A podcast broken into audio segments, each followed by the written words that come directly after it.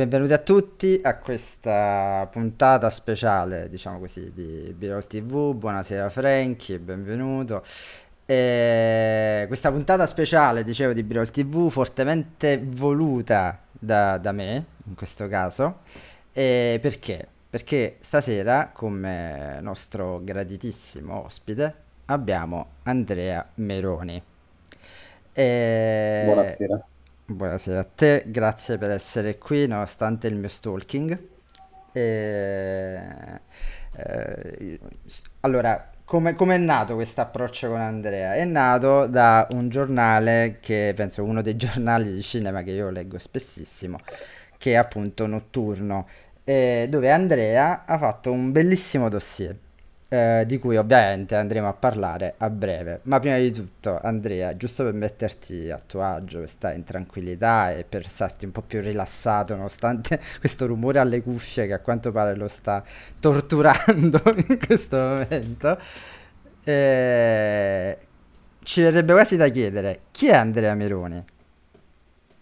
E eh beh, allora Andrea Meroni che cos'è? Allora, se vogliamo cominciare a parlare di Nocturno, eh, io collaboravo già con Nocturno prima di fare questo dossier in quanto ho una mia rubrica, un mio box mensile ormai da settembre dell'anno scorso che si chiama La gabbia delle pazze, che è incentrato sulla rappresentazione dell'omosessualità nel cinema popolare italiano, quindi non parlo di Visconti, non parlo di Pasolini, non parlo di Bolognini, ma parlo per esempio dei film di Mariano Laurenti, dei Vanzina, di Steno, di Michele Massimo Tarantini, e di come hanno rappresentato l'omosessualità.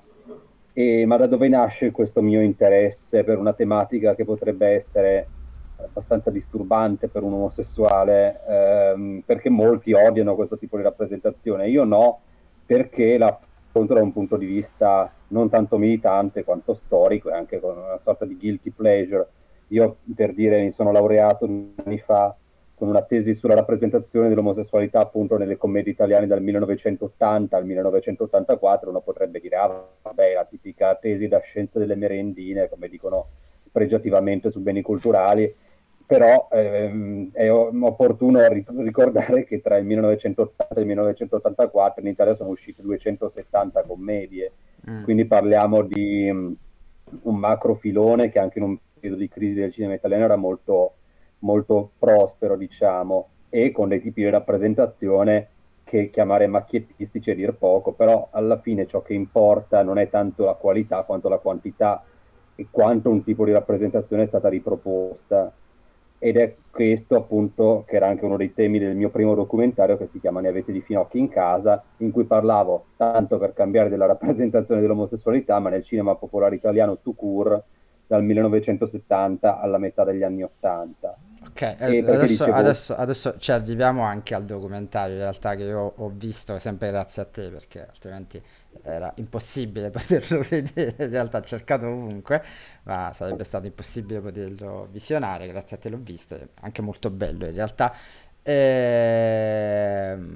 Detto questo, detto questo, volevi continuare su qualcosa riguardo te, forse ti ho interrotto come un cretino.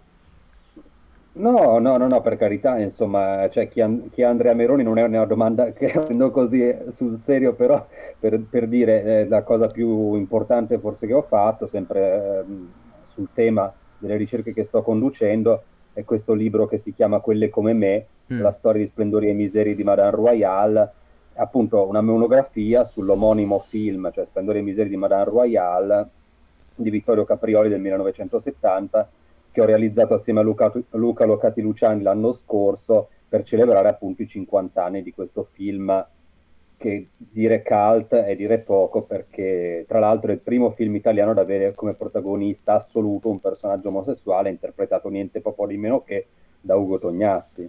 Mm. E su questo dopo torneremo, mi sa. Sì, sì, assolutamente sì. Allora, mi dicono che stiamo laggando un po'. Uh, qualcuno se può confermare sta cosa che stiamo laggando o meno oppure controllo io non lo so in questo momento. Potrei... Oh, scusami un secondo Andrea che è il bello della diretta come si usa in questi casi. Sì, eh, sì forse è vero che stiamo laggando un po' ok perfetto. E... No, no, non credo sia il tuo wifi, Frankie, forse è proprio il mio, forse probabilmente. Ma finché l'audio tiene, a noi va tutto bene. E invece a livello audio come, come ci sentite? Ci sentite bene o male? Fatecelo sapere in chat possibilmente. E... Ok.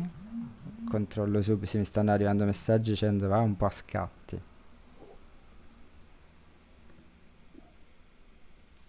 Ok. Eh, l'audio pare si senta bene. Ok. Raga, eh, perdonateci se, la- se magari il video va un po' a scatti, ma ahimè. Eh, ok, un po' a scatti il, il video, ma non l'audio. Audio ok, perfetto. Eh, ok.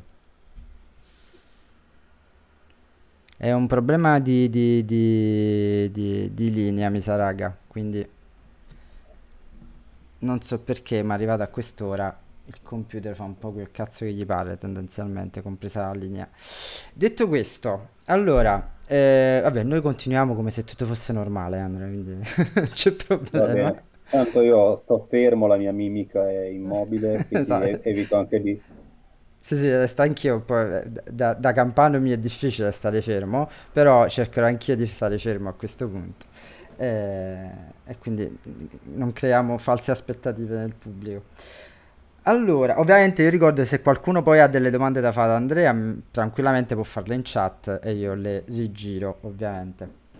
Allora, eh, Andrea, come dicevamo prima, tramite eh, il giornale appunto notturno, ha fatto questo dossier, eh, ha curato questo dossier appunto che si chiama Il fascino discreto del gay vintage più o meno, o meglio The Gay After. Ora, la, la mia domanda principale, prima di tutto, è nato prima, tu- forse che già me l'hai data in realtà come risposta questa, è nato prima il- l'idea del- della ricerca appunto per il dossier oppure prima il documentario? No, è, è nato molto prima il documentario. Mm, È nato prima il documentario perché io ho cominciato a realizzarlo nel 2016 perché facevo parte di un collettivo studentesco dell'Università degli Studi di Milano e questo collettivo si chiamava Gay Statale, poi adesso si chiama Rainbow Statale, ammesso che esista ancora. E visto che io avevo già l'interesse del cinema, avevo coniugato l'interesse per la rappresentazione dell'omosessualità e allora era nata questa cosa e mm, come dire, aveva preso anche una piega abbastanza importante perché eravamo riusciti a intervistare qualche grosso nome, almeno all'interno del cinema sempre popolare italiano. Avevamo intervistato Lino Banfi, avevamo intervistato Enrico Vanzina, insomma, quelle figure un po' simboliche di un certo tipo di rappresentazione. E faccio presente che magari, magari alcuni non se lo ricordano, però oltre a scheccare in maniera, oddio, si può dire, so sì, sì, vai, vai, vai, tranquillo, Ok. non ti preoccupare. Ehm, perché Lino Banfi spesso e volentieri nei suoi film faceva degli omosessuali macchiettistici, ma come finzione, per esempio, ricorderete forse quella scena abbastanza clamorosa della moglie in vacanza, l'amante in città, in cui lui deve vigilare sulle grazie di Barbara Boucher, che è l'amante del suo amico Tullio Solenghi, non mi ricordo se è un parente o qualche cosa, Mm, e si finge omosessuale e fa un po' tutta la caratterizzazione eh, tipica dell'omosessuale in salsa pugliese, però lui già prima, quando era sotto contratto con Dino De Laurentiis all'inizio degli anni 70, aveva cominciato a fare questo tipo di macchietta nei film della coppia Alighiero Noschese e Enrico Montesano, tipo Il prode Anselmo e il suo scudiero, oppure Io non scappo, fuggo, o come si chiama, eh, vabbè ce n'è, ce n'è- ce n'è un altro in cui lui interpreta un, un ladro eh, che si chiama Mammoletta, e, e quando Dino De Laurentiis, come Lino Banfi racconta nel documentario, aveva fatto la premiere di Io non scappo fuggo in un cinema di Venezia per vedere il gradimento del pubblico, era risultato che l'attore preferito dal pubblico non era né Noschese né Montesano, che erano i protagonisti, ma quello che faceva il F apostrofo Rocio, esatto. e che E, non si sapeva ancora che fosse lui, cioè Lino Banfi non era ancora Lino Banfi, ma è un po' il ruolo che gli ha aperto la carriera. Esatto, quindi praticamente il ruolo, diciamo così, da, da- di lancio di, di Lino Banfi è stato un po' quello dell'omosessuale all'interno del cinema. E questo mi porta alla domanda successiva, cioè ovvero, ehm, qual è, qual è, secondo te la definizione di, cioè come lo descriveresti il, il, il prototipo dell'omosessuale nel cinema di genere degli anni 70? Eh, beh, in, come dire, si potrebbe utilizzare l'aggettivo univoco perché insomma è un certo tipo di rappresentazione che porta con sé eh, come dire, delle, dei concetti, una direzione molto precisa, cioè è un personaggio risibile eh, che è lì apposta per divertire il pubblico, non è un personaggio tanto con cui empatizzare ma di cui ridere, ovviamente. Lo sto dicendo non in un'ottica militante ma strettamente analitica, perché per esempio Mm, come dire, con tutti i cineasti con cui ho parlato, per esempio Sergio Martino mm. oppure Enrico Vanzina, loro dicevano sì, la rappresentazione era caricaturale, ma era un po' come ripescare dal baule che i vecchi comici spettacolo si portavano dietro, quindi quando dovevano in un certo senso riempire la scena con qualche cosa, inventiamoci qualcosa, riempiamo questo film, tiravano fuori dal loro cilindro, dal loro baule, che si voglia, questo tipo di rappresentazione che appunto non solo era risibile, ma abbinava a questa risibilità anche un substrato di, di solitudine, perché per un personaggio è risibile, meno ci si empatizza, automaticamente eh, finisce anche per essere un paria, un emarginato, e di conseguenza un personaggio fondamentalmente solo che non può aspirare a uno stile di vita del tutto compiuto. Mm. E, boh, se vuoi faccio un esempio a questo sì. proposito. Allora, è un po' il mio cavallo di battaglia questo, questo esempio perché lo, lo, lo, faccio sempre. Franco Caracciolo, che è stato il caratterista che più di ogni altro si è specializzato nella rappresentazione dell'omosessuale macchiettistico dalla metà degli anni 70, anche se lo faceva anche prima, ma meno estensivamente, fino a, alla metà degli anni 80. Ebbene, Franco Caracciolo nel 1982 interpreta vari film, tra i quali una commedia molto divertente, che è più bello di così si muore, di Pasquale Festa Campanile, e l'altro è Violenza in un carcere femminile di Bruno Mattei, mm. appunto sempre dell'82.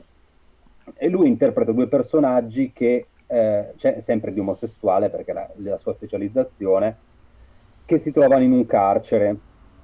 Cioè, all'inizio di Più bello di così si muore, Franco Caracciolo, che è un prostituto che è stato messo in galera per, non so, che atti osceni in luogo pubblico, non lo so, è stato messo in galera e eh, sta per uscire, viene scarcerato assieme a Enrico Montesano e alla guardia carceraria che ah, gli sì. restituisce i suoi oggetti personali. Eh, cioè la guardia carceraria gli dice ah Marcelli perdona se ti abbiamo messo nel settore maschile invece che in quello femminile e lui con le sue solite, la sua solita affettazione dice anzi no la ringrazio me la so goduta. E, e, quindi in un certo senso approfittava del, di questo suo essere minoranza di essere vistosamente effeminato per attrarre appunto le attenzioni eh, che altri avrebbero ritenuto indesiderate da parte degli altri detenuti. Anche quello dell'omosessualità eh, di compensazione in carcere è un grande tema che ho affrontato un, un po' di volte. Ovviamente non, e poi invece in, in, violenza in un carcere femminile c'è sempre Caracciolo che è sempre in carcere e qua ha lo stesso ruolo, cioè è un po' tra virgolette lo sfogatoio degli altri detenuti, però la cosa va a finire male perché insomma la cosa gli sfugge un po' di mano e lui viene ripetutamente ricoverato in infermeria perché gli altri detenuti insomma lo, dire, lo brutalizzano ripetutamente. Del, verso la fine del film lui spira tra le braccia di Gabriele Tinti a causa di una emorragia interna, quindi da una parte questo cliché dell'omosessuale risibile, sessualmente vorace, viene messo in una luce divertente, nell'altro invece viene estremizzato diventando un'apoteosi di, di kitsch pseudodrammatico e in ogni caso l'emarginazione è, è la, la, la, la, precondizione che emerge in entrambi i casi, no? Mm. Cioè, essendo l'unico, l'unico omosessuale vistoso in una comunità di, tra virgolette, maschi, è quella la sorte che, che gli ha, cioè appunto di essere la valvola di sfogo degli altri. No, mh, mm, sicuramente una delle, delle, delle, diciamo dei, delle grandi scoperte fatte attraverso il tuo documentario è proprio eh, il personaggio proprio di Franco Caracciolo che è onnipresente in quasi buona parte dei film appunto di cui poi tu parli in realtà eh, il principe Franco Caracciolo perché lui è, è, è proprio diciamo, appartenente a quella famiglia proprio di quei Caracciolo, o sbaglio, dei famosissimi... Sì, sì, sì. sì non, il ra- non, il ramo imparentato con gli Agnelli, però un altro ramo, i, Caracciolo, i principi Caracciolo di Avellino e Torchiarolo. Lui mm. in particolare era figlio di un eh, di un, un, un, eminente personaggio che era anche ammanicato col regime fascista, che era Marcello Caracciolo, sì. eh, che mi sembra che fosse legato al Ministero della Pubblica Istruzione, ammesso che si chiamasse così sotto il regime.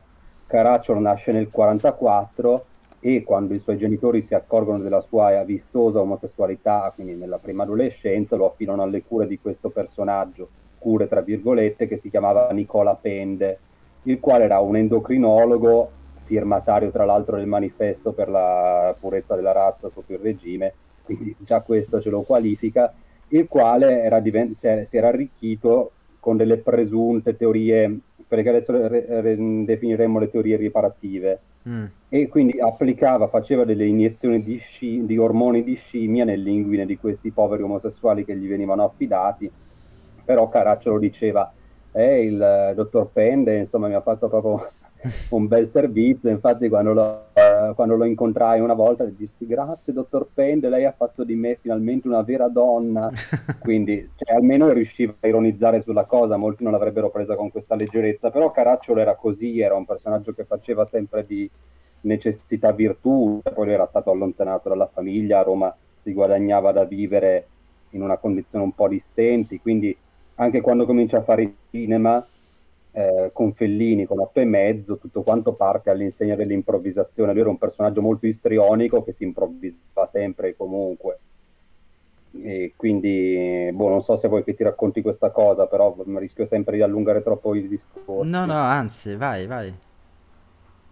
Eh, allora, eh, non so se vi ricordate i travestiti che ci sono alla fine della Dolce Vita, quelli della scena cosiddetta dell'orgia, sì. quelli che ballano sulle note di Jingle Bells, uh, uno viene fatto inciampare da uno degli invitati, insomma vengono un po' presi di mira durante questa festa che si sta trasformando, che si è rivelata una gigantesca sola perché tutti quanti hanno l'ubriachezza triste mm. e, e loro, neanche loro riescono a risollevare molto la situazione. Tra questi travestiti c'è Dominò, che negli anni successivi sarebbe diventato un performer, noi lo potremmo definire queer della scena romana, del teatro d'avanguardia, eccetera, eccetera. Dominò era amico di Caracciolo e avendo già lavorato appunto nella Dolce Vita con Fellini, l'aveva portato sul set di otto e mezzo per, tra virgolette, raccomandarlo.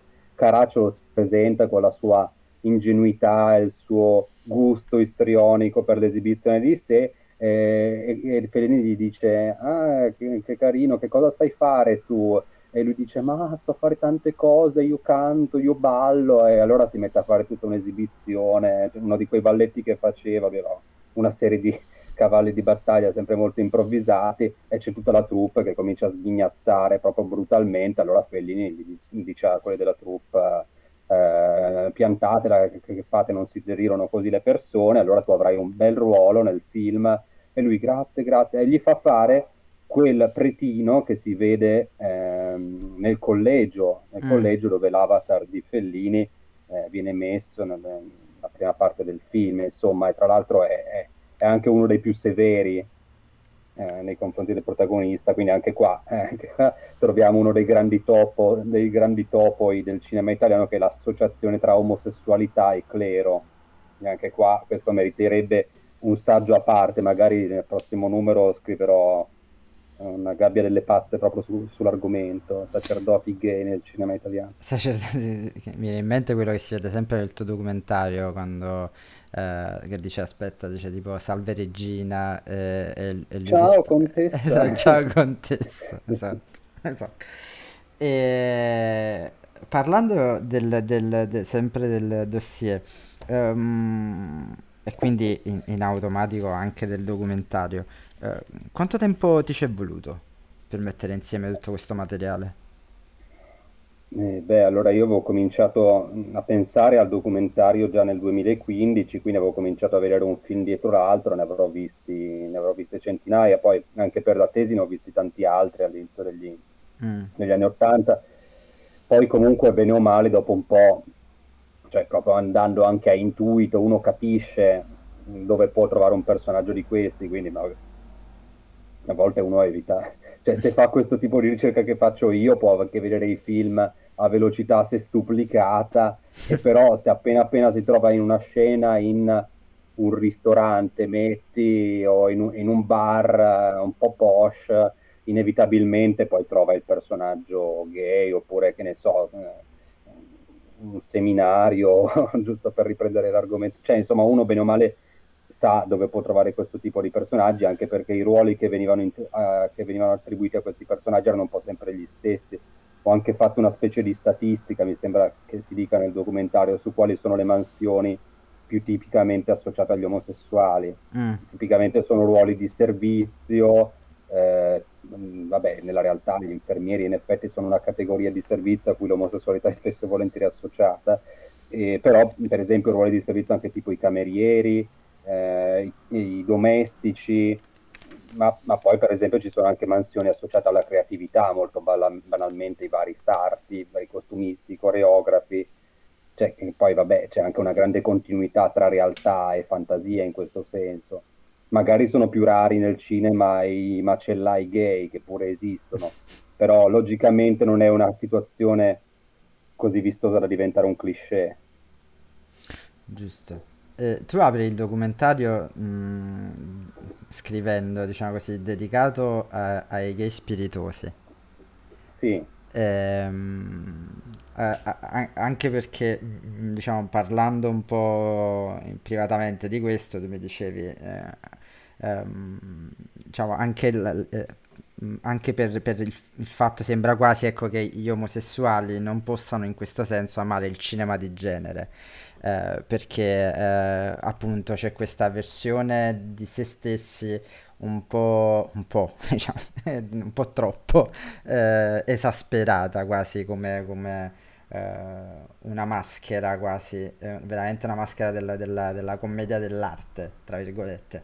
Ehm, quindi è, è, è, per questo la, quella, quella dicitura, diciamo, all'inizio del documentario dedicato ai gay spiritosi. Ti riferivi a quello? Ma, ma allora lì era anche, una, era anche un po' un, non un discorso di provocazione, però mm. per esempio ci sono tanti attivisti, magari di generazioni precedenti, che hanno proprio vissuto male quel tipo di rappresentazione, mm. cioè magari anche senza che andassero a vedere specificamente tutti i film di Michele Massimo Tarantini, tutti i film di Sergio Martino, cioè ovunque si voltassero rischiavano di trovare quel tipo di rappresentazione lì in assenza magari di rappresentazioni più edificanti. Poi per carità i film importanti, i film di Scola, i film di Visconti, di Pasolini, cioè anche quelli mh, hanno avuto la loro importanza, però il cinema di genere, come dicevo prima, per quanto riguarda la rappresentazione dell'omosessualità, ha avuto dalla sua il fatto di essere proprio massa, tu non andavi a vedere un film ma ritrovavi lo stesso cliché in un altro film e quindi bene o male era una cosa che ti arrivava, no? Sì. E poi erano comunque cliché che non erano diffusi solo al cinema ma erano anche diffusi nelle barzellette, eh, nell'avanspettacolo, ehm, insomma era abbastanza pervasiva e di conseguenza eh, i gay di molte generazioni, almeno fino a, che so, diciamo quelli nati fino agli anni Ottanta, hanno visto questo, questa figura un po' come un, un, capestro, qualcosa con cui dovevano per, confrontarsi per forza e in cui magari non si rispecchiavano. Alcuni mi dicevano io non, non, mi, rappre- non mi, rispecchiavo in questa cosa e di conseguenza ho impiegato anche tanto tempo a venire a patti col fatto che io fossi omosessuale perché non mi ritrovavo nello stereotipo. Mm. Altri invece dicevano io tentavo, sentivo che c'era in me qualcosa dello stereotipo, facevo di tutto per evitarlo eppure forse anzi il, il mio, la mia effeminatezza è stata amplificata dallo stereotipo. Poi, vabbè, le cose vanno sempre un po' tutte assieme. Questa non me la sono inventata, giuro, è una delle prime cose che mi sono state scritte quando ho cominciato il crowdfunding per il documentario. Cioè, volevo a tutti i costi di diventare quella cosa lì, ce lo sono diventato. Mm. E, e, ma per carità, perché l'effeminatezza nella realtà esiste, cioè non è una cosa che a volte i gay, quelli un po' in giacca e cravatta, tentano di metterla sotto il tappeto perché è un'immagine che non gli piace tanto, che reputano scomoda, però eh, eh, tutto ciò che è umano ci riguarda, come diceva un poeta che a quest'ora della notte non mi ricordo chi fosse. Eh, no, no, sono, sono, sono, d'accordissimo con questo, ma... Mm, Uh, ovviamente la tua ricerca inizia negli anni 70. Adesso mi veniva in mente cosa che c'è anche nel tuo documentario e si vede per un momento. Uh, l'idea dell'omosessuale, uh, per esempio in The Rope, no? in Nuda alla gola di Hitchcock, che quasi si ricollegherebbe in realtà al momento del, mm, del dossier quando tu parli ehm, dell'omosessuale nell'ambito del western, lo spaghetti western. Eh, sembra che abbiano Beh, molte sì. cose in comune.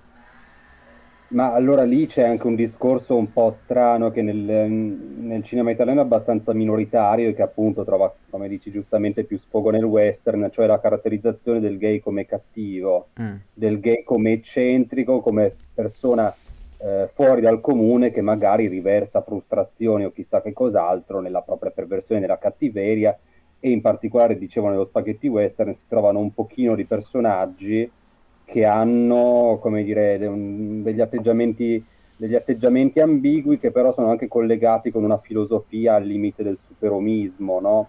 Sì. Un Nietzsche interpretato, ma, un Nietzsche interpretato in maniera molto, come dire, superficiale, tutto quanto, quindi eh, anche l'idea dell'omicidio estetico, no? Che è alla base proprio del del delitto che si vede in Nodo alla gola di Hitchcock, che ovviamente sì. non è un western, però è un po' un caposaldo della rappresentazione del gay come cattivo, perché non so se ve lo ricordate, ci sono questi due ragazzi, questi universitari gay, eh, che appunto uccidono un compagno più giovane semplicemente per il gusto di dimostrare che loro sono anime scelte e possono farlo e esatto. passarla liscia. Ovviamente non c'è perché questa possibilità sfuma perché il protagonista è James Stewart e a James Stewart non la si fa. E anche perché e... loro per, per, per, in realtà per apparire, ecco, per apparire i, i, eh, dei degni seguaci poi in realtà del loro professore. Anche se il, il, il um, diciamo il, eh, il, tema dell'omosessualità, ecco, non viene quasi fuori. Era, era più presente forse nel, nella commedia teatrale del, di, di, di Rope questo, più che nel, um, nel film di Hitchcock che quasi lui, diciamo... Uh, tenta, tra virgolette, tenta, nel senso anche per il periodo storico, diciamo, tenta di, di, di eh, quasi eliminare o comunque fare vincere allo spettatore che ci sia anche questa tematica di base. Sì, mm, sì, certo, ma poi eh, questo, lo stesso delitto che ispira Hitchcock per questo film, quello Gottlieb Loeb, mi sembra che si chiamasse, sì. è anche alla base di, di frenesia del delitto di Richard Fleischer, cioè Orson Welles, e lì è un film del 58-59, e lì la cosa dell'omosessualità viene raccontata in maniera più precisa, anche perché è proprio la storia del delitto che viene raccontata, non una forma traslata.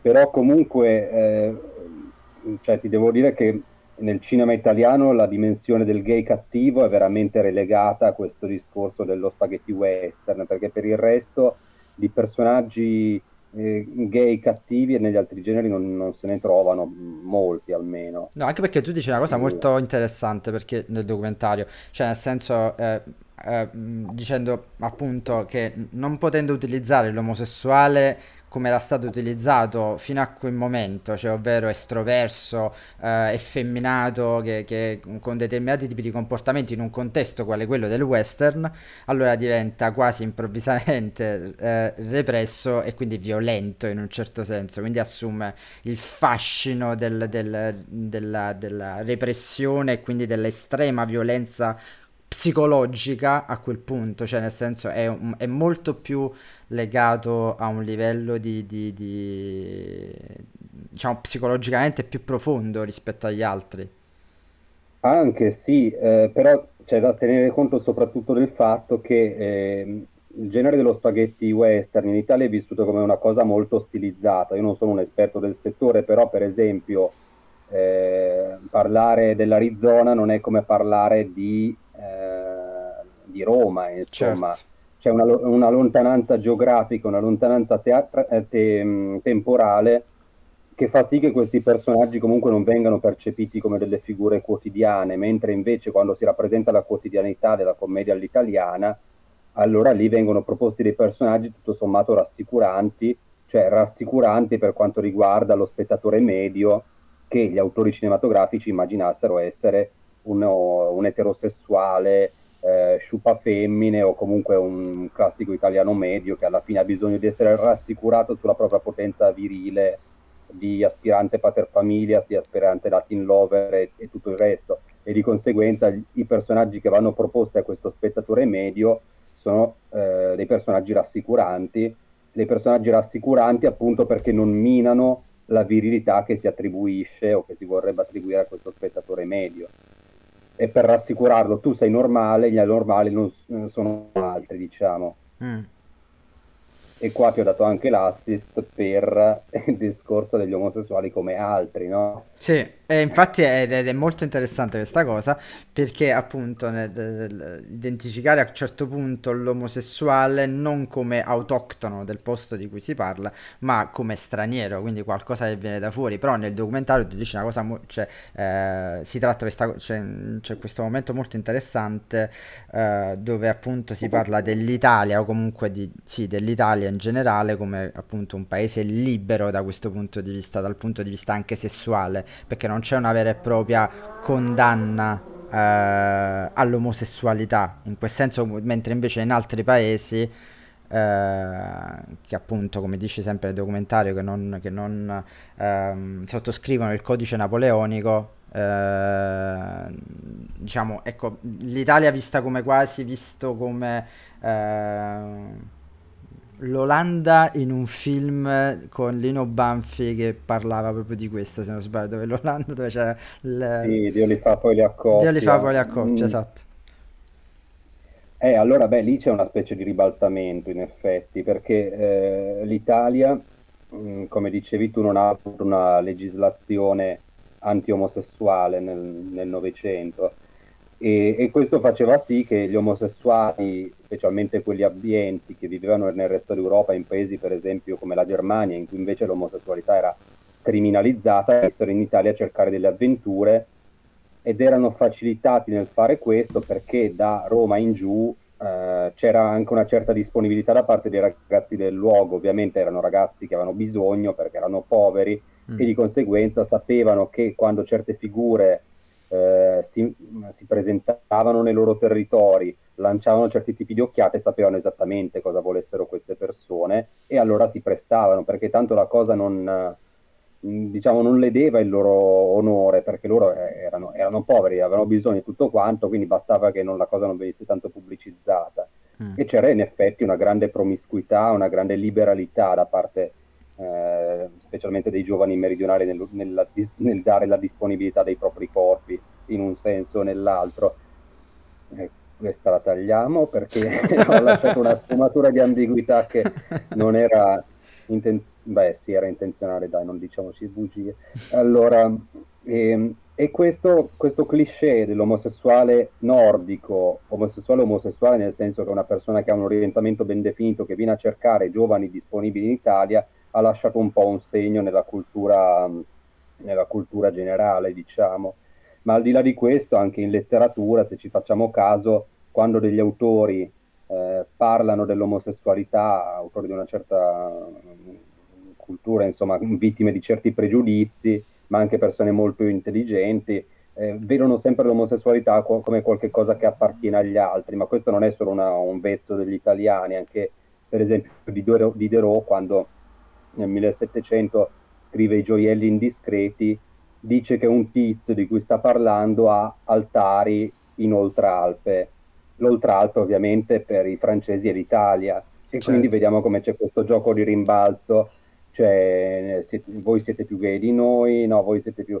E, e, e quindi la cosa si trasferisce anche al cinema poi però comunque questo cliché del, del, gay come straniero è una cosa che diciamo si ferma un po' sul limitare tra gli anni 60 e 70 perché gli anni 60 sono ancora vittime insomma, di un certo benpensantismo un po' democristiano che faceva mm. che, che, evitava insomma di eh, suscitare polveroni di dare eh, possibilità di, eh, di sollevare vespai va- vari e lo faceva utilizzando questo accorgimento dell'omosessuale come straniero semplicemente per uh, disturbare di meno, cioè non è una cosa che ci riguarda davvero e quindi troviamo una serie di film mh, mm, in cui il personaggio omosessuale è dipinto come, come tedesco, come americano, come olandese appunto. Poi negli anni 70 la cosa viene un po' meno perché, perché comunque eh, come dire, si può fare una rappresentazione della realtà più, più vivida, più, gro- più, grottesca, più marcata, anche più gratuita alle volte. Gli anni 70 pullulano di personaggi macchiettistici gay, a proposito dei quali vengono utilizzate anche delle terminologie abbastanza pesantucce. Quindi c'è meno censura, ma anche c'è autocensura da parte degli autori, questo soprattutto. Mm. Eh, sto per citare quella, quella, diciamo, quella, quella piccola diciamo, critica di Leo Pastelli della stampa del 1970 eh, riguardo a Ugo Tognazzi. Eh, vuoi citare il film di, di, di cui diciamo, si stava parlando in, in quel momento? Sì, allora la, la, critica a cui stai facendo riferimento è quella che esce sulla stampa, appunto scritta da Leo Pestelli, che si riferisce a Splendori e Miseri di Madame Royale, cioè il film a cui ho dedicato una monografia, come dicevo prima. E Leo Pestelli parla in termini abbastanza sgradevoli del tipo di caratterizzazione proposta da Ugo Tognazzi, che è il protagonista, e dice di Tognazzi si può ripetere che è bravo, esatto. ma cominci a guardarsi dalla sua vocazione per il sudicio.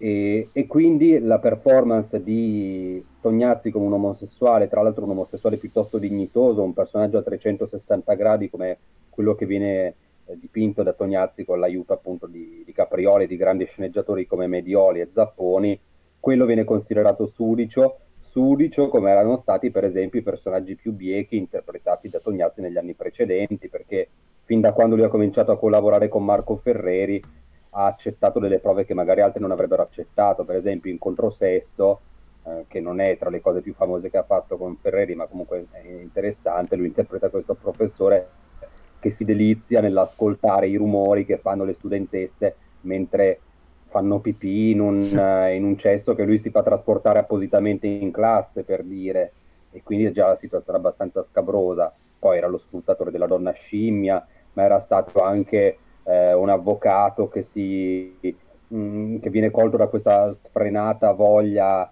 tra virgolette amorosa per una ragazza minorenne che non gli piace neanche, ma eh, tutto questo nella bambolona mm. di Franco Giraldi. Poi invece in Venga a prendere il caffè da noi c'è questo personaggio che si divide tra tre donne brutte e che quindi ha questo manage, triage, quarrage, non so neanche come si possa definire, in cui si spartisce tra queste donne, non per niente il film è tratto dal romanzo La spartizione di Piero Chiara, che era abbastanza scabroso, ma il film stesso, situazione, eh, appunto che lo stesso Leo Pestelli poteva definire sudice, anche se il film, se ci facciamo caso, anche se il film di Lattuada, cioè prendere il caffè da noi, viene eh, mar- marchiato con il divieto ai minori di 14 anni, soltanto, laddove invece Splendori e Miseri di Madame Royale subisce il divieto ai minori anni per il semplice fatto che appunto ha come protagonista un personaggio omosessuale e lo prende sul serio. Mm. E questo ci porta inevitabilmente a, ad un altro genere che è il poliziesco, eh, che tu tratti in modo molto molto bene oltretutto e, ehm, e, questo però mi fa pensare appunto a, a, un, regista che è Fernando Di Leo, che come, cosa che io non sapevo, che grazie al tuo documentario ho scoperto, essendo anche un grande fan di, di, di, di Fernando Di Leo, è, che lui doveva fare un film in realtà dove si, tra, si parlava dell'omosessuale ma in modo diverso rispetto uh, agli altri film di quel, di, di, diciamo visti fino a quel momento in Italia. Sì, allora Fer- eh, Fernando Di Leo voleva realizzare nel 70 questo film che si sarebbe dovuto chiamare uno di quelli, sottotitolo Il pederasta, mm. e doveva avere come protagonista questo eh, Peter Gonzalez Falcon, che per l'occasione era stato ribattezzato Peter Tracy, che poi è quello che in Roma di Fellini interpreta il giovane Fellini, per dire. Mm. E questo film stando a, era, stando a, quanto mi ha raccontato Davide Pulici, che ha letto la sceneggiatura perché la possiede avendo tutte le cose di Fernando Di Leo, doveva essere un film che tentava di trattare eh, la tematica dell'omosessualità in una maniera abbastanza eh, seria, diciamo, cioè questo omosessuale di provincia, questo omosessuale pugliese arriva a Roma e si confronta con una serie di personaggi che hanno la stessa inclinazione ma che la vivono in modo diverso. E di conseguenza doveva essere un tentativo di proporre anche eh, una, dire, una, situazione di vita vera, anche perché era molto comune, specialmente in quegli anni, che un omosessuale del sud Italia si trasferisse a Roma per vivere più liberamente la sua sessualità, ma era anche un tentativo di fare un discorso quasi sociologico che nel cinema non, non interessava. E lo stesso discorso sociologico, in maniera un po' grottesca, lo fa anche Splendore e Miseri di Madame Royale, che è sempre mm. del 70 poi però questo film non si è fatto perché i distributori si sono spaventati, hanno pensato vabbè qua non facciamo una lira e avevano anche ragione perché probabilmente sarebbe stato così. Sarebbe stato un grandissimo flop, esatto. Sì, ma anche Madame Royale era costato tanto e ha incassato 300 milioni, che uno può dire, ah, mica male, invece no, una schifezza terribile, ha, ha sempre rientrato dei costi e nello stesso anno, sempre venga a prendere il caffè da noi, sempre con Tognazzi, ha incassato un miliardo e 300 milioni, mm. quindi per dire i due tipi di sudicio, uno etero, l'altro uomo, quello etero è premiato, quello uomo no, è dimenticato, è lasciato sotto. Poi le cose sarebbero cambiate col vizietto, ma questo è un discorso che faremo forse dopo.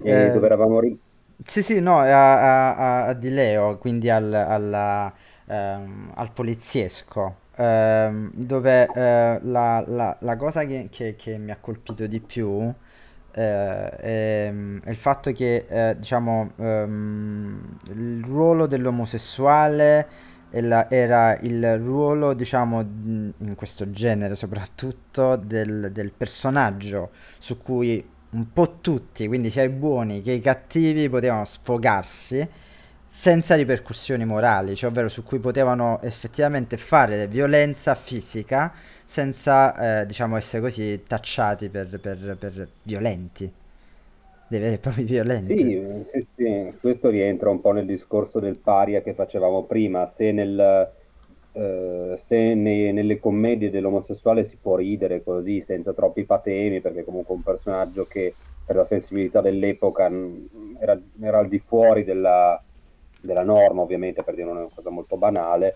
Eh, nel, nel, poliziesco invece a maggior ragione era un personaggio al di fuori ma eh, come dire che non si collocava né nella schiera dei buoni né nella, nella, schiera dei cattivi e veniva un po' rimbalzato come una sorta di palla da una parte all'altra perché tanto alla fine non era come dire il suo corpo non era percepito come un corpo senziente e, ma cioè, non è una, una, formula retorica che utilizzo io, cioè se andate a guardare per esempio Milano Rovente, lì eh, c'è questo personaggio di giovane prostituto, comunque di giovane travestito, che viene sorpreso tra le braccia di Philippe Leroy mm. e Antonio Sabato e Casagrande, invece di sfogarsi su Leroy, che è la persona che oggettivamente in quel momento è il loro nemico, preferiscono eh, prendere a cazzotti e, e a schiaffi e strizzare le palle a, a questo giovane travestito che insomma viene utilizzato un po' come una pallina antistress.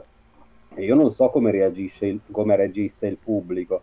Uh, la scena è oggettivamente violenta, ma magari ci sarà anche stato qualcuno che applaudiva, che ne so. No, forse applaudiva, no, ecco, for- probabilmente eh, non applaudiva, ma lo accettava con, con serenità. Forse questa è la cosa peggiore. Eh, cioè mi spaventa molto di più l'idea di che, che, qualcuno possa accettare qualcosa del genere, che possa applaudire qualcosa del genere. Eh, perché una volta che tu lo, lo accetti, hai, eh, eh, ecco, fa, ormai ci puoi fare poco sì. a livello culturale, diciamo così, perché accetti sì, il fatto... dai, per, dai per scontato che debba essere così. Esatto, l'oggettificazione poi del, del, del, del del personaggio. Ehm,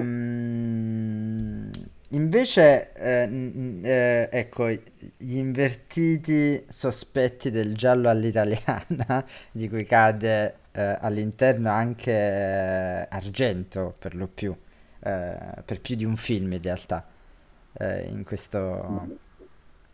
Sì, beh, più di un film, sì, allora il film più famoso ovviamente a cui fai riferimento è sicuramente Profondo Rosso, in cui c'è il personaggio di Gabriele Lavia, l'omosessuale mammone, esatto. cliché, che viene facilmente additato come il possibile colpevole. Ma per esempio, poi mm, qualche giorno fa riguardavo lo, lo squartatore di New York, mm. l'82 di Lucio, Lucio Fulci, Fulci, in cui c'è il personaggio di, di, Paolo Marco, che è questo cervellone a cui eh, l'ispettore si rivolge, che è, anche lì ritratto in maniera un po' ambigua, poi non è, non è, lo, non è l'assassino, mm. però per esempio un indizio che viene gettato proprio lì, con nonchalance, viene gettato proprio lì che sembra quasi voler attirare una particolare attenzione su di lui è il fatto che venga sorpreso dalla macchina da presa mentre in edicola prende eh, dei giornali di culturismo.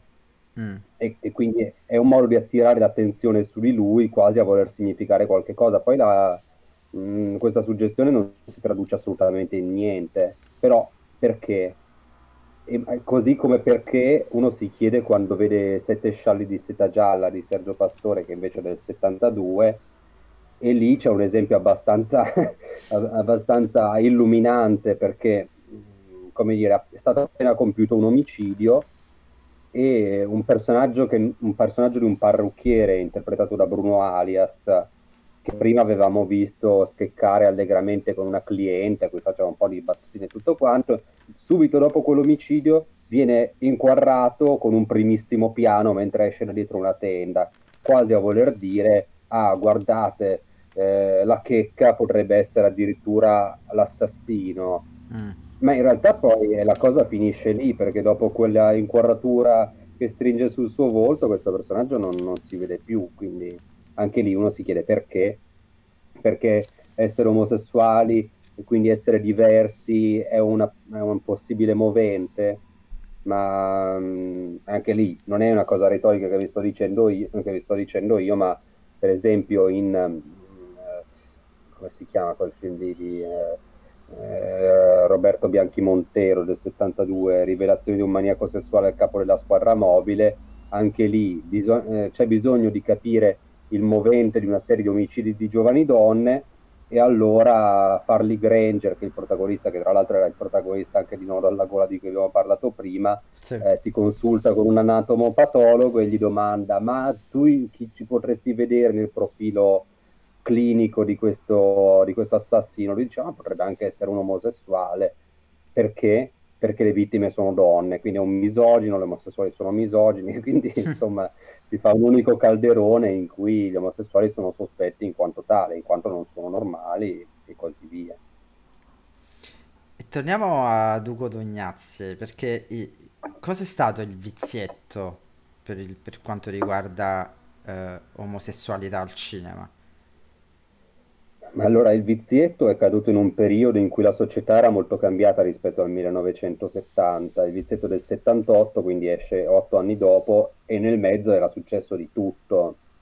Nel 1971 in Italia nasce il Fuori, che è primo, la prima associazione che si occupa di liberazione omosessuale, di liberazione gay, nasce due anni dopo Stonewall e in qualche modo di strada ne aveva fatta da quel periodo, da quel momento in poi, a livello di visibilità ma anche istituzionale, perché nel 1976 Angelo Pezzana, che era appunto stato il fondatore del Fuori, è uno dei candidati alla, alle elezioni politiche per il Partito Radicale. Mm. Quindi c'era anche un discorso di visibilità che era molto aumentata, ma anche eh, la disponibilità da parte del cinema, dei produttori di parlare di certe tematiche era sicuramente aumentata però nel caso del Vizietto in particolare c'era anche un discorso più ampio perché era una coproduzione italo-francese e la cosa non è casuale perché eh, in Francia, a Parigi, c'era stato questo spettacolo di enorme successo che era la Cage aux Folles, che infatti è il titolo originale del film, che ha fatto dal 73 in poi migliaia di repliche. Il protagonista era Jean Poiret, che era l'autore della commedia, e a coadiuvarlo nella parte di Alben c'era Michel Serrault, che è quello che nel vizietto ha fatto la parte appunto di Alben. Quindi il terreno era stato preparato dal grande successo di questa commedia. Poi la storia ci insegna che non sempre le commedie teatrali eh, al cinema, quando vengono trasposte al cinema, hanno successo. Ma in questo caso è stato così. Il film ha incassato tipo 4 miliardi eh, nell'arco di... cioè dal, dal 1978 alla fine del 78 quando esce alla metà del 79 e prepara anche il terreno ad altri film che escono dopo, tipo La patata bollente che comunque era stato mm. concepito prima, prepara il successo, eh, prepara um, come dire, la possibilità appunto di essere prodotti a una serie di, di esperimenti sia teatrali che cinematografici, nasce anche un mini filone di exploitation, tra virgolette, del, del vizietto e delle sue tematiche di cui fanno parte Dove vai se il vizietto non ce l'hai, Il viziaccio, sì. alcuni film della saga dell'ispettore Giraldi eh, con, come dire, vengono buttati sull'argomento, per esempio il delitto al Blue Gay, mm. che nell'84 in origine si chiamava delitto al vizietto, giusto per manifestare una grande fantasia di parte di Corbucci e Amendola. e poi dopo, mm, cioè tra l'80 e l'84, erano uscite una serie di film che trattavano la tematica della, tra virgolette, diversità sessuale in maniera un po' approfondita, comunque ne facevano un centro, un centro narrativo. Mm, sulla transessualità, per esempio, esce Nessuno è perfetto. Mm. mm poi esce culo e camicia, vabbè lì è uno sketch, però oggettivamente quando prima del vizietto si sarebbe fatto uno sketch su una coppia gay. Quindi le, grande, il grande discrimine del vizietto è di portare in scena un fatto nuovo, cioè che gli omosessuali possono essere felicemente in coppia. Poi è una coppia molto stereotipata, gli attivisti direbbero una coppia eteronormata, cioè modellata sullo stereotipo della coppia eterosessuale, eterosessuale certo. Infatti è, era interessante questo poi come discorso del documentario, il fatto che la gente al cinema poteva rivedersi in questi due personaggi e dire a se stessi, ah guarda, si comportano esattamente come noi. Eh, sì, possiamo riconoscerci in qualche modo. Esatto, e gli omosessuali dell'epoca che si, chiama, che si ritenevano ancora degli omosessuali rivoluzionari non amavano questo tipo di rappresentazione, anzi la odiavano, la consideravano come una cosa da vecchi, non prefigurando il fatto che poi la tematica del matrimonio, comunque dell'unione civile, sarebbe, sarebbe spostata sulla bocca di tutti, ma per loro il discorso della famiglia borghese era una cosa da abbattere, non da imitare, anzi, di conseguenza il, il vizietto per molti è stato proprio il fumo degli occhi. Altri invece capivano che appunto proprio questo fatto dell'immedesimazione, anche se ovviamente mediata da una serie di cliché, poteva essere un discorso di avvicinamento del pubblico mainstream. E alla fine, cioè, secondo me, hanno, hanno vinto, cioè hanno, vinto hanno, hanno, visto più lontano questi che facevano quest'ultimo discorso. Mm. Sono d'accordo. Come in positivo del vizietto, a, alla lunga. Eh, post vizietto invece, eh, diciamo per, per arrivare un po' più verso all'attualità, diciamo così. Uh, film che, che, che, hanno trattato di questo, tipo Un ragazzo tanto delicato, no? che è il titolo del, del, uno dei titoli del dossier, il gay nel contesto familiare. Cosa... cosa mm... Ma lì è un...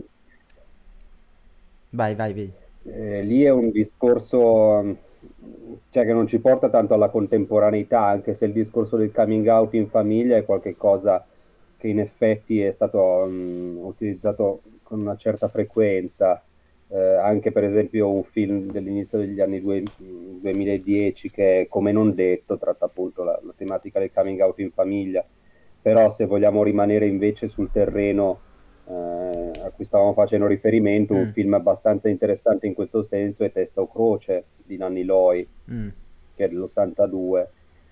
E lì eh, si tenta effettivamente di fare un discorso oggettivamente positivo, cioè di mostrare come, ehm, come un, non è neanche un coming out, però la scoperta dell'omosessualità di un figlio possa essere accolta in un ambiente, se non bigotto, comunque di profonda ignoranza perché questo episodio che si chiama Il figlio del beduino racconta di questo personaggio di un operaio asfaltista che è Nino Manfredi che viene colto dal sospetto che il, che il, figlio possa essere gay, il figlio è un calciatore, a un certo punto lui lo scorge nella doccia con un altro ragazzo, un compagno di squadra e quindi viene colto da una serie di patemi d'animo e si informa però comunque su che cosa sia questa cosa che gli è completamente sconosciuta e quindi nascono una serie di situazioni un po' stereotipate, quindi lui che va dal dottore fingendo di essere lui, quello che prova dei sentimenti nei confronti di un uomo, poi però vabbè, si, si smentisce involontariamente, insomma ci sono delle situazioni un po', un po' buffe, tipo per esempio che lui lui si rivolge a questo dottore che è Maurizio Micheli e Maurizio Micheli gli dice l'omosessualità è una forma di ermafroditismo congenito e lui dice quando gli, i compagni di lavoro gli dicono ma cos'è che è questa cosa? Eh, cioè lui capisce che un omosessuale è un ermafrocito congenito quindi vabbè, eh, al di là della dimensione goliardica di questo film, che è anche la cosa per cui non lo ricorda più volentieri, c'è anche il tentativo di questo personaggio di, di, elevarsi, di capire, insomma, di entrare un po' nel mondo del figlio, anche se poi alla fine la cosa viene risolta un po' all'acqua di rose, mm. in quanto viene lasciato intendere che il figlio possa essersi innamorato della compagna del padre, quindi la cosa rimane un po' lì.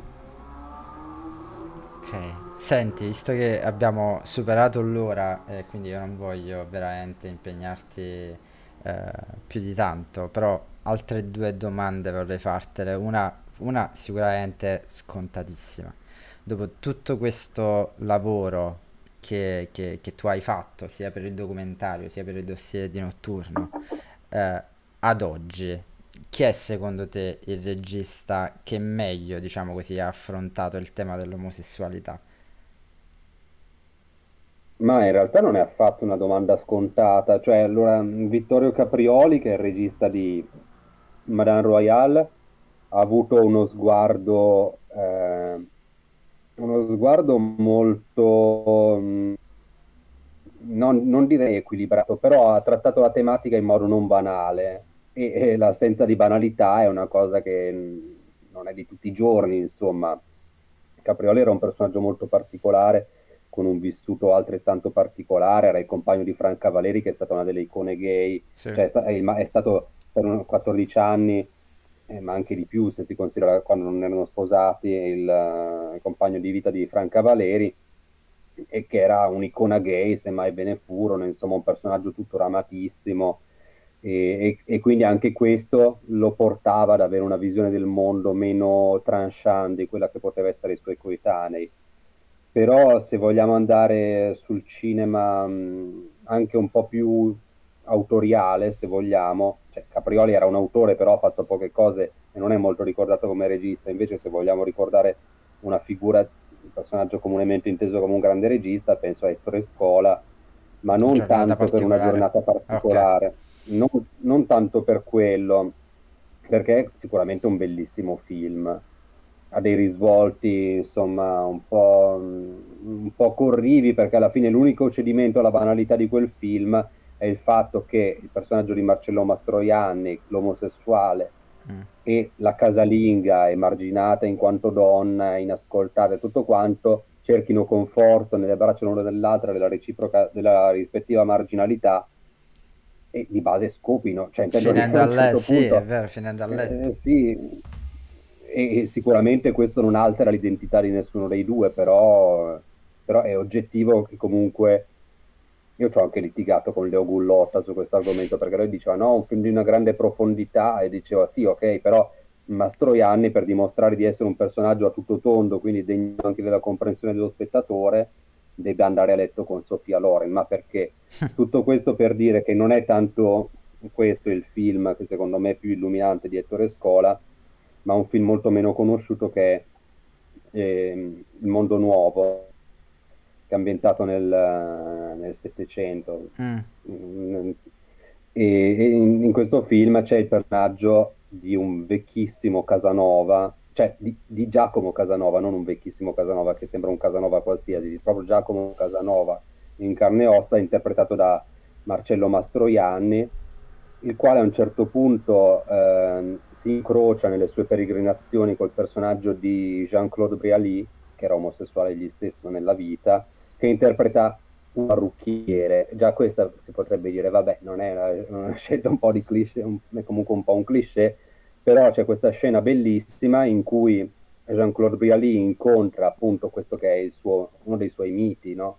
mm. Casanova, e Casanova lo gratifica con, con, un bacio sulle labbra in una maniera proprio con una, una grande tenerezza, tipo io non, non, sono come te, però mi fa piacere, eh, la, la, tua ammirazione mi gratifica e di conseguenza voglio condividere con te un momento ed è, so che l'ho espressa male, ma è un film molto poetico e insomma questa scena è da guardare, è una cosa molto poco convenzionale questo momento, secondo me.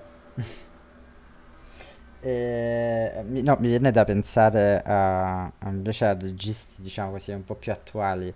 Eh, io, per esempio, non ho apprezzato molto la, ehm, non tanto l'interpretazione, perché quella è, in, fuori discussione, ma eh, come viene affrontato appunto l'omosessualità in un film come Perfetti Sconosciuti, per esempio. Eh, che l'ho trovato un po' retorica da quel punto di vista, forse probabilmente. Non so se è la tua stessa opinione oppure magari mi sbaglio io, e, o forse ho un'avversione naturale verso quel film, non lo so. No, ma io non l'ho trovato spregevole da quel punto di vista. No, spregevole no, diciamo, di esatto, un po' retorico, capito? Cioè, nel senso, un po' un cliché di, di, in quel senso. Ma sì, ma allora, lì secondo me c'è il solito discorso, cioè che alla fine nel 2015, che mi sembra sia l'anno uscito del film, correggimi se sbaglio, cioè fare sì. ancora tutti questi misteri attorno all'omosessualità, cioè il fatto che il grande segreto di questo personaggio, che alla fine è anche il più decente di tutta quella tavolata di stronzi che viene messa in esatto. scena, eh, cioè intendo dire è un segreto un po' banale, no? Mm. Per il 2015. Poi però il film è anche condotto mh, insomma discretamente, insomma penso che abbia meritato il successo che abbia avuto, anche se non è sicuramente la mia tazza di tè. E Battiston mm. è, è, è bravo, insomma eh, con questa sua fisicità che tipicamente non viene associata a un, un, personaggio gay, insomma non è banale, lui, lui non è banale, la situazione è banale. No, no, ma infatti la citazione non, è proprio fuori discussione assolutamente, Battiston, bravissimo attore. E invece dalla chat, diciamo così come ultima domanda, ti chiedono Truffaut come lo collocate? Penso a Jules e Jim e al concetto eh, di amore condiviso e quindi anche trasversale tra i personaggi maschili. Eh, beh, ma quello è, cioè, proprio un altro livello, insomma, in, um, anche il discorso dell'amicizia virile è una cosa che non, non è proprio nelle corde dei cineasti italiani.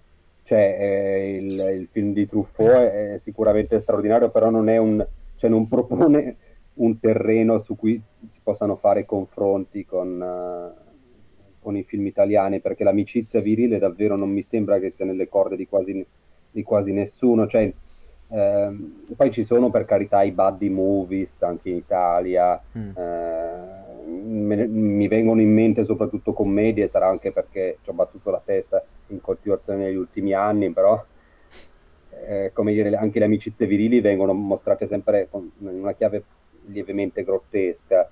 C'è un film, eh, cioè so che sembra quasi blasfemo accostarlo a Jules Jim, eh, che, che, non c'entra assolutamente niente, però se io penso a un'amicizia virile nella commedia all'italiana mi viene in mente per esempio il Fico d'India di Steno, mm. in cui due personaggi apparentemente avversari come Aldo Maccione e Renato Pozzetto si ritrovano a condividere lo stesso tetto e si alleano contro la donna che, eh, che Gloria Guida e anche lì la situazione è abbastanza grottesca, alla fine lei finisce per ritenere che, che Renato Pozzetto si, si, sia, diventato, sia, diventato, omosessuale, quindi anche lì il, l'amicizia virile viene sempre ricondotta a schemi molto banali, se vogliamo. Poi magari in questo momento sarà perché sono un po' cotto, mi sfuggono esempi più interessanti.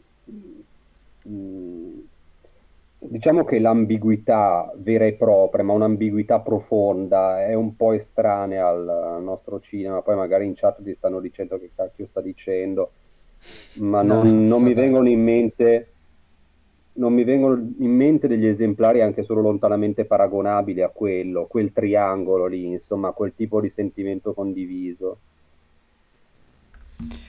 Ok. Ok, eh, penso siamo doppiamente d'accordo con te con questa risposta. E ci sarà un continuo quindi, ci sarà un, uh, un proseguo di questo dossier uscito su Notturno. Io continuo con la rubrica La gabbia delle pazze, però poi insomma spero di poter fare un remake un po' più in grande stile del del mio documentario. documentario, che era Ne avete di Finocchi in casa. Mm. Spero di poterlo fare anche perché adesso sto collaborando con questo progetto di podcast che si chiama Le radici dell'orgoglio, per il quale abbiamo fondato un'omonima associazione culturale di cui fa parte anche il noto showman Costantino della Gherardesca. Io Mm. sogno di vederlo nei panni che furono i miei nel documentario Ne avete di Finocchi in casa, in cui era una sorta di maestro delle cerimonie Ah, che in abiti va. Sì, ma poi più che altro per- cioè perché io non ho commercializzato il documentario, perché c'è tutto un discorso di diritto d'autore che va affrontato seriamente, ci vuole un ufficio legale, perché altrimenti non si può parlare di film senza mostrarli, no? Certo, certo. Eh, E, poi ovviamente sperando anche che si possa approfondire quello che ci siamo detti un po' offline, diciamo così, ovvero anche il genere horror per questo argomento, che Sì, eh, è lasciato un po' fuori, sì. Sì, sì. Ma, ma comunque vi faccio questa segnalazione, ma che vi interessa. Eh, le mie recensioni, che magari non condividerete, però insomma sono comunque disponibili su culturagay.it, che è Mm. stato fondato tra l'altro tra gli altri da colui che è stato il mio relatore alla tesi, tesi della magistrale, che è penso il massimo studioso di rappresentazione dell'omosessualità nel cinema italiano, tout court, che è Mauro Giori, e su questo sito ci sono le recensioni mie, le sue, e si tratta anche, almeno in parte, degli horror, di quelli che abbiamo visti, perché non, non- insomma, non- lo, lo scibile umano non ci appartiene ancora. No, no, ma vedremo, guarderemo sicuramente anche perché B-Roll, ecco, non si occupa assolutamente di recensioni. Noi tentiamo sempre di fare divulgazione, anche perché probabilmente forse non ne saremo nemmeno capaci di fare critica cinematografica eh, e quindi la affidiamo a voi che siete molto molto più capaci di noi, quindi noi ci limitiamo a- ad ascoltare e quanto possiamo ovviamente a- a- ad amplificare questo, quindi assolutamente andremo sicuramente a vedere questo, il sito e, e a leggere le vostre recensioni. Andrea, io veramente, Andrea, ti ringrazio tantissimo per questa tua disponibilità, nonostante i problemi tecnici, quindi le persone in questo momento ci ascolteranno più che ci guarderanno, ma questa cosa mi piace in realtà.